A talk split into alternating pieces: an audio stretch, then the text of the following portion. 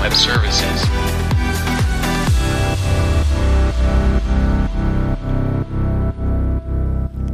Welcome to the Cloudonaut podcast. We are your hosts Andreas and Michael Wittig.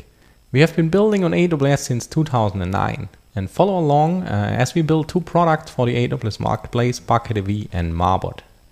This is episode number 77 and we are recording this on May 12th in 2023. In case you're watching this live on YouTube or LinkedIn, feel free to ask your questions in the chat and we will make sure to answer them during the show. So Andreas, I will start this episode with a little announcement, and this is for everyone who is on the video stream. Our new book, Amazon Web Services in Action, the third edition, is actually available. So you can buy it on Manning.com, that's the publisher. You can also buy it on Amazon if you wish. If you want to buy it on Manning.com, I will paste a coupon code into the chat. So the coupon code is it's WITTIG40. So, but I paste it into the chat so you can see there. So let me do that quickly. Okay. So with that coupon code on Manning.com, you get 30% off, and you can either get 40% on the ebook or also on the printed book if you prefer, like a real book, like the one that I have in my hands at the moment. So check that out. So you might ask yourself, okay, what actually changed in the third edition? And I can give you a very quick overview. So we added two new chapters. One is about containers, so that's a completely new chapter. It covers App Runner. So this is the most straightforward way to run containers on AWS these days. It also covers ECS and Fargate. So this is this more sophisticated option where you can more or less control all the knobs. And we also rebuilt the whole chapter about deployment. So we switched from Elastic Beanstalk and OpsWorks, and now we are... I think we focus on we focus on CodeDeploy as well as on building an AMI with Packer and then shipping it with CloudFormation with the rolling update in the autoscaling group. So that's are the completely new chapters. Besides that, of course, we reworked all the other chapters. We updated all the things, the facts, and the changes are now in the book. Updated all the figures, updated all the examples, so they are now up to date again. So if you're interested in that, please go check it out. It was a hard, I think 1 year journey to get the third edition out. So we are very happy that it's done now and that you can actually now read it. And we are looking forward to your feedback. So feel free to send us your feedback about the book. Maybe one thing. So there's really a lot that changes over the years with AWS. So when reworking the chapter, you notice that really... Many things have changed. To give you one example, so we had in the book about the simple storage service S3, we had the discussion in the book that you have to make sure to be aware of that when updating an object, this update gets is eventually consistent. So this was the case for many years, and you had to be aware of that. And nowadays, this is gone. So now AWS introduced that S3 is now always write after or read after write consistent. So this is just one example of many things where we had a whole section in the chapter discussing this issue, and then now this is completely solved. So AWS is really shipping features and changes, positive changes to their infrastructure. So this was really an interesting thing to go over the chapters and redo them to see how AWS is improving their platform over the years. Because when you just read through the news every day, you do not really get an overview of or feeling for what has changed over a longer time span. Yeah. Very cool. So I'm really happy with the book being out. So there's maybe one thing we could ask you, our listeners. So if you could spare some minutes and if you have been reading the book, please write a review on Amazon.com or at Manning. That really helps us to get the book out. So if you have that would really help us. Okay. So Michael, I think that's it for AWS in Action. So this is always so it's really a cool thing to have the printed book in hand to finish the process. But the process itself is really hard to get through all of that. So now we're really happy. And for the next 1 to 2 years, we're happy that we do not have to touch the book because it's now printed. Okay, so the next thing I want to talk about today, Michael, is Amazon Inspector. So have you ever used Amazon Inspector, Michael? Can you remember that?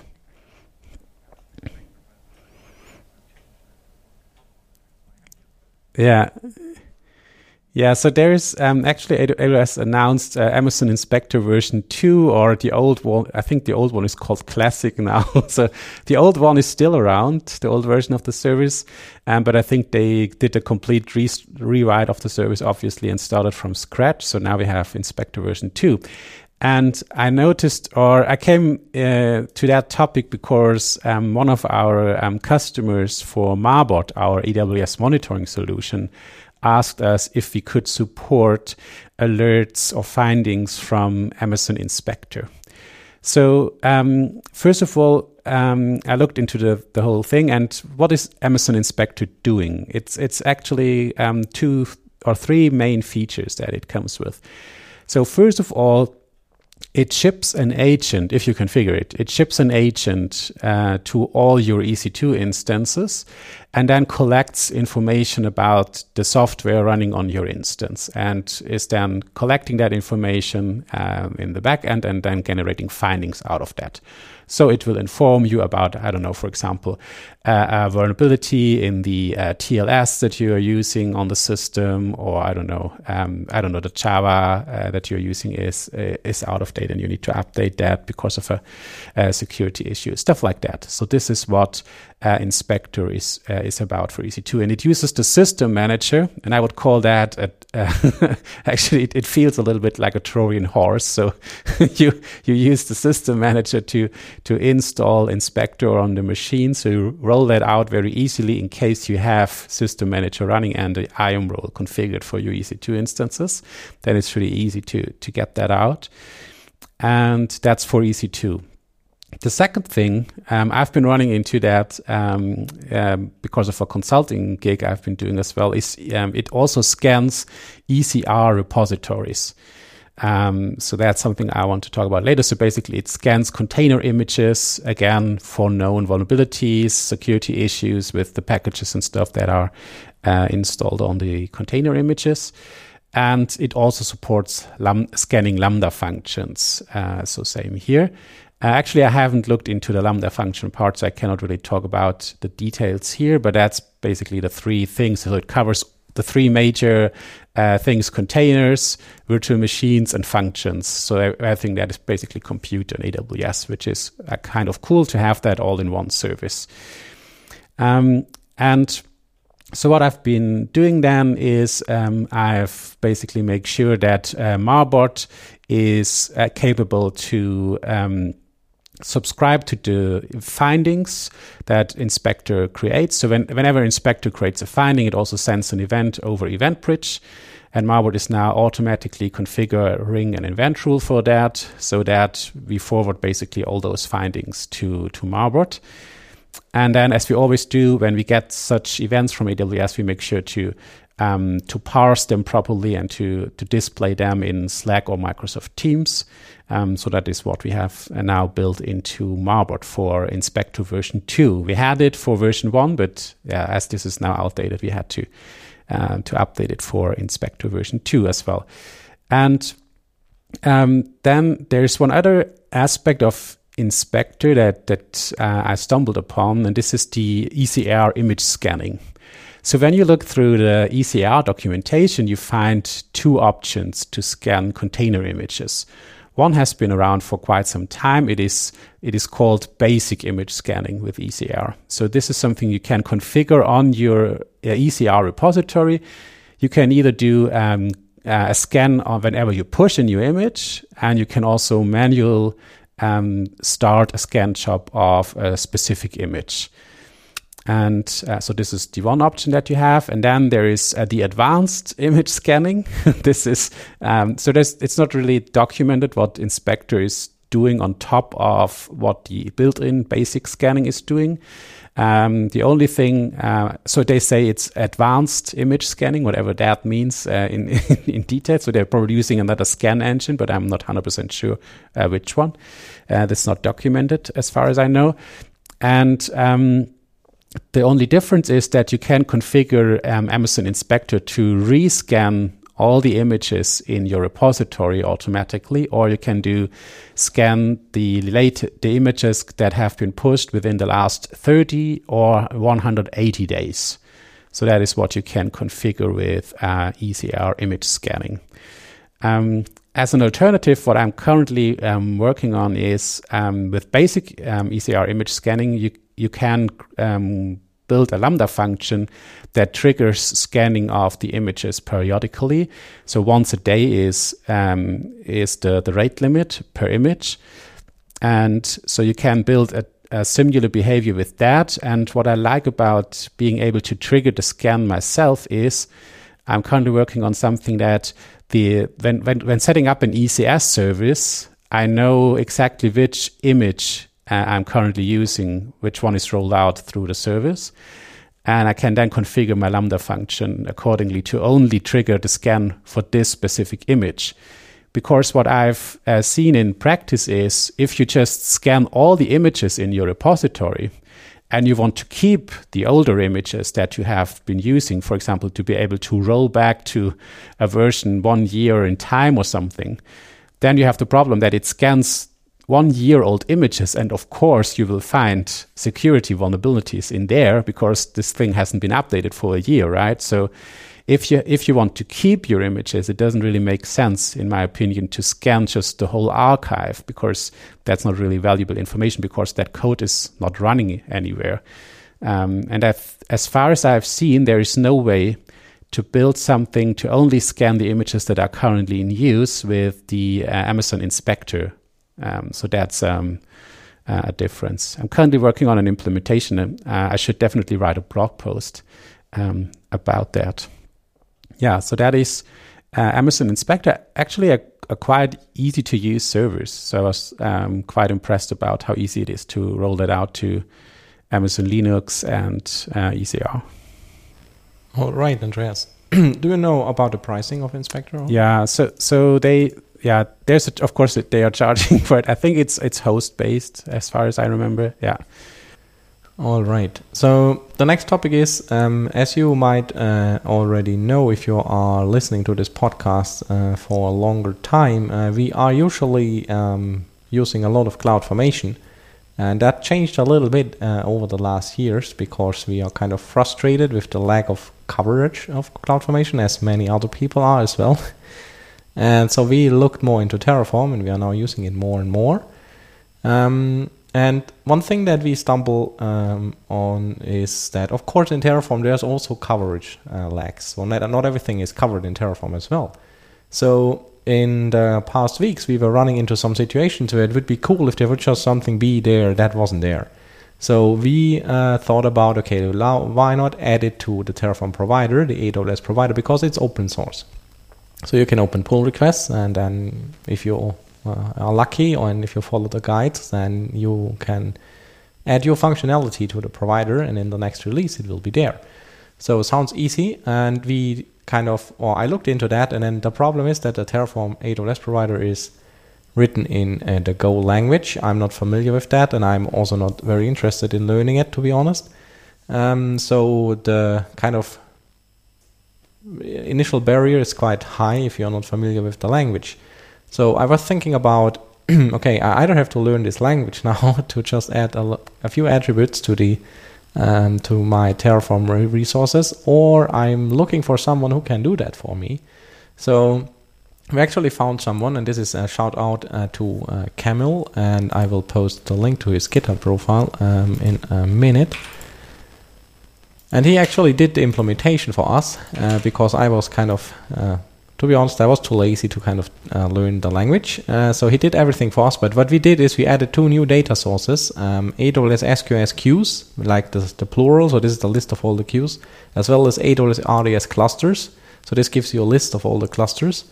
And we also added attributes, for example, to the AWS RDS cluster data source. And also we added many attributes to the AWS autoscaling group at a resource. So if you're, I think the one that is most often used is the AWS autoscaling group data resource.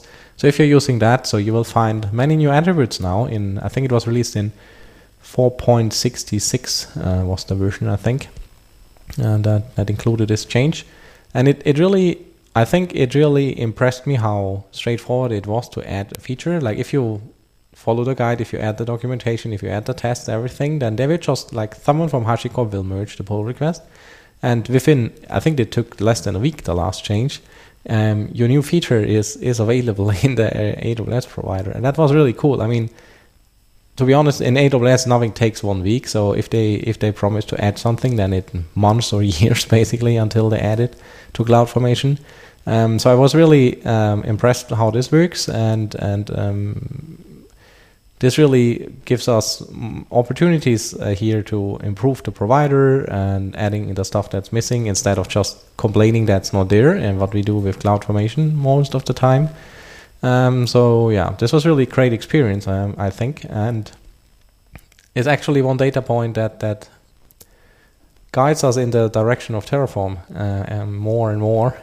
So I'm looking forward how this turns out, Andreas, in the end. So it's actually, it's less and less likely these days that we are starting with a new project in CloudFormation. Probably not, yes. And probably also not CDK, because that depends on CloudFormation. Michael, I've one more thing. So I've seen a discussion going around on Twitter and LinkedIn. So Eric Pauly has written a blog post which is called Farewell to the Era of Cheap EC2 Spot Instances. And basically he makes the point that the prices for spot instances have been going up significantly within the past few months. So I think they are almost doubling. So of course it depends on the region and so on, but it turns out that in some regions the prices have been almost increasing by 90% or something. So we have observed similar things with Bucketv. So Bucketv, the antivirus solution for Amazon S3, where we spin up EC2 instances based on behind an SQS queue, and where we have always been using spot instances to keep the infrastructure costs low. And what we have observed there is that we are getting more and more spot interruptions as well. So running EC2 instances are getting interrupted, and then you cannot start new spot instances anymore because there's no more spot capacity available for those instance types. And so what I found interesting is the discussion. So Eric has written a summary, and he observes that the prices has been going up. He has a really great blog post. I will put the links in the show notes and the chat. And then he continued with his assumption is he says he assumes that AWS is not manipulating the prices, because he also sees increasing spot interruptions. So he arguments that the capacity is obviously low, and therefore he gets spot interruptions as well. So it's not only the prices are going up. And actually, I don't think that this argument is really valid. So let's think about the whole situation. So macroeconomics, many companies have to cut down their AWS costs. So what do you do if you have to do that? You try to turn down EC2 instances, or maybe use a smaller instance type wherever possible. So that's the easiest thing to reduce your AWS bill, right? And so when you do that, what happens in the data center? So the spare capacity goes up, in my opinion. So I would assume, of course, I have no insights at all into AWS infrastructure, but that's just my assumption from what I observe from the outside, from the macroeconomics. In theory, the utilization of the data center should go down. So they should have more spare capacity, not less, in my opinion. But on the other side, AWS has the problem that their revenue is not growing as fast as it has been, right? And so what they have to do is they have to find ways to increase their revenue somehow. So they have to increase prices. And of course, just kind of making changes to their spot market helps them to achieve that. So I'm not 100% sure if it's really true that they are not making modifications to the spot market. It's not really a market. It's not a regulated financial market or something like that. It's just something that AWS comes up with. They make the rules. We don't know them. So it's not really a market, right? So they tell us, but it's not. Yeah, they said everything, so we don't. So yeah, it's really, yeah, it's crazy, and you cannot buy from someone else as well. So it's only one. So yeah, it's not a market. You cannot really say that. Yeah, and so my assumption is actually that they have adjusted a little bit how the spot, or not only a little bit. It seems they have significantly changed how the spot market works and how many capacity they put in there. And of course, if they shrink the capacity that they make available through the spot market, also the chances that you're getting interrupted are growing. And it's actually a good thing for AWS as well, because many have been running workloads on spot that are not really made for spot, because they do not really tolerate too many interruptions. But in the past, you could run spot instances for years, right? Or at least month. And yeah, so my assumption is that they made changes to the spot market internally. Of course, they're not telling us, but I wouldn't assume that this is a really fair game, actually. Yeah, what I like about the blog post is, because we talked about this in this show as well a couple of times, Andreas, that we see higher spot interruption rates, and here also measured as in the blog post. And you can now, I think we also talked about if someone should measure that, and he basically did that. So he measured it. So we have the data, and it definitely shows that the likelihood of an interruption is now higher than before. And that is what many people observe as well. Like, they don't have real data because most people don't have time to measure this, to be honest, because they just have to. They don't have the many EC2s running on spot. Yeah, and AWS doesn't publish this data. They only publish the price, so they don't tell us the likelihood. I think they have some. They have some information about the likelihood of an interruption as well in some of their calculators, but I don't know how accurate that is. I don't know. Yeah. But it definitely shows that this is not just me having this impression. It actually is real. So interruption rates are higher these days, and this is one of the reasons why we built this on-demand fallback that I talked about in a previous episode. I can't remember the number, but because it really is a problem now. Like before, AWS always told us that an instance can be interrupted, and it happened, but it wasn't a big problem. Now it happens more or less every day that we see instances interrupted, and we don't run many of them. And it also happens that you cannot launch any instance because there's no capacity in the pool. And this was not something that we observed 1 or 2 years ago. So that definitely changed something. And it is, there are obvious reasons why they're going to do it, because for money reasons. So that's very obvious. They will definitely not tell us that they do it for that reasons. But it's also interesting that AWS has a couple of there was 1 or 2 weeks ago, there was this blog post from this Amazon, how was this called? The Amazon video streaming team that basically had a blog post where they kind of said that they switched from a more or less step function based, Lambda based thing to a more EC2 based thing for cost reasons. And there was a lot of argument around that in the internet. And then all the AWS guys started with their argumentation and very straightforward direction. Everyone following that direction from Amazon. There was definitely an order from the top what they should do, and now I'm very interested in what's going to happen now, what argument AWS will prepare for us to understand the situation. I would guess we wouldn't see any comment about this situation from AWS. I wouldn't expect that, to be honest. The problem is, so they cannot really increase their prices, right? If they do a big price increase on their overall on-demand rates and stuff, this would be really, I don't know how to call it. So this would be a big thing and would be a bad press for them. So they need to find some things where they can make little changes that no one really knows. Adding resources to AWS config is definitely wrong as well. So there was like that in the past, there were so many resources added that like never before. So they are just finding ways to increase their revenue streams. To increase the enterprise tax, yeah. So that's very cool. Okay, yeah. Okay, so let's see where this is going. That's it, Michael. We will be back in 2 weeks. Subscribe to our newsletter, podcast, or the YouTube channel to make sure you're not up not missing the upcoming shows.